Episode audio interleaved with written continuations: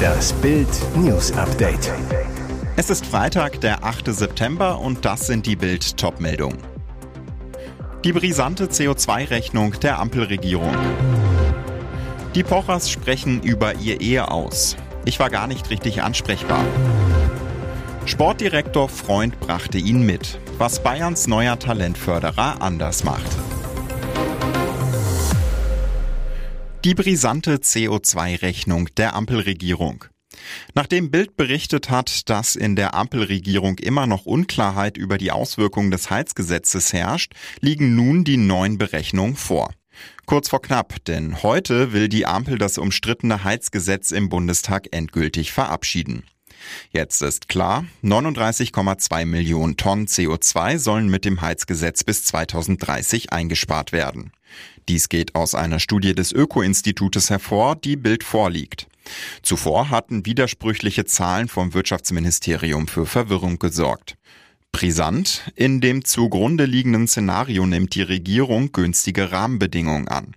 70 Prozent der Gebäudeeigentümer, die einen Heizungseinbau bzw. Austausch vornehmen wollen, würden sich demnach bereits vor Abschluss der Wärmeplanung für Ökoheizung, vor allem Wärmepumpen, entscheiden.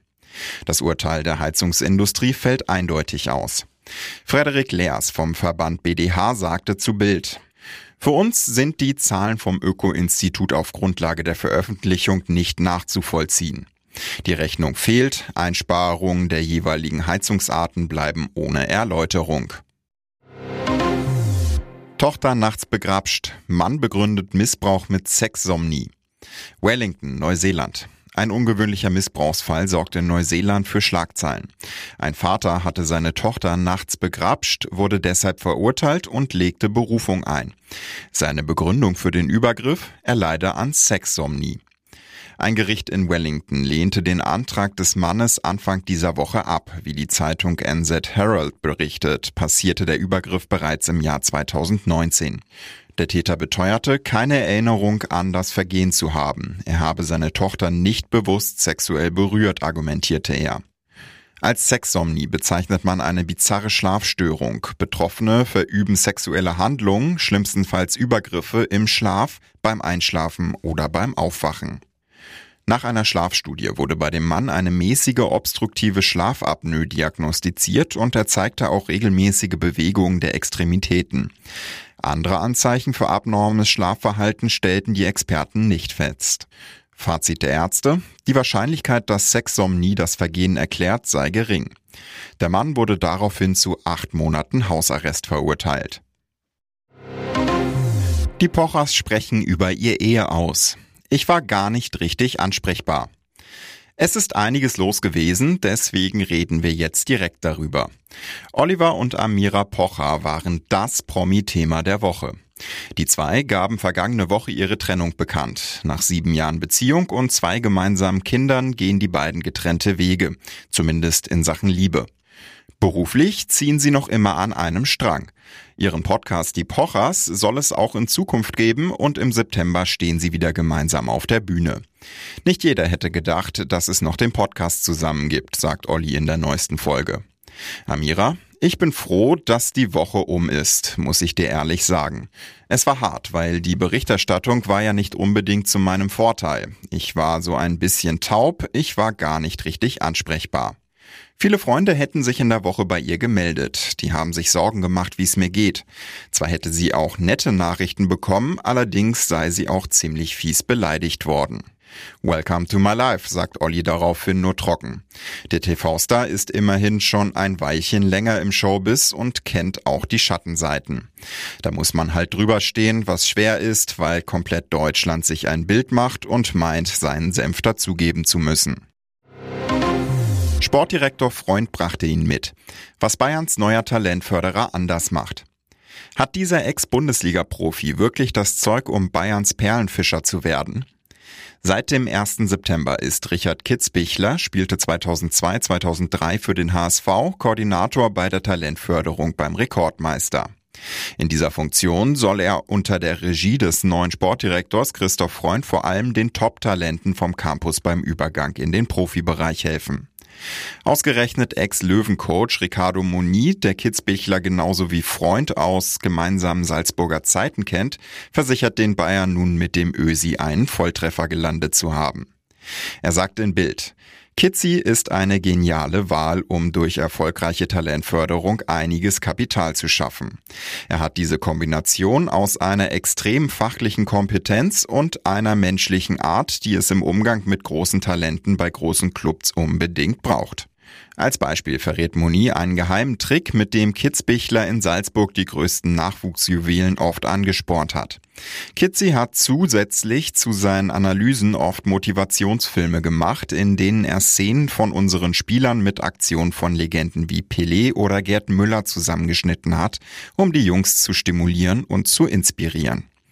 Die europaweit bewunderten RB-Talente sollten sehen, wie Ikonen des Fußballs verschiedene Momente auf dem Platz gelöst haben, sich etwas davon abschauen und vor allem Motivation aus deren größten Momenten ziehen.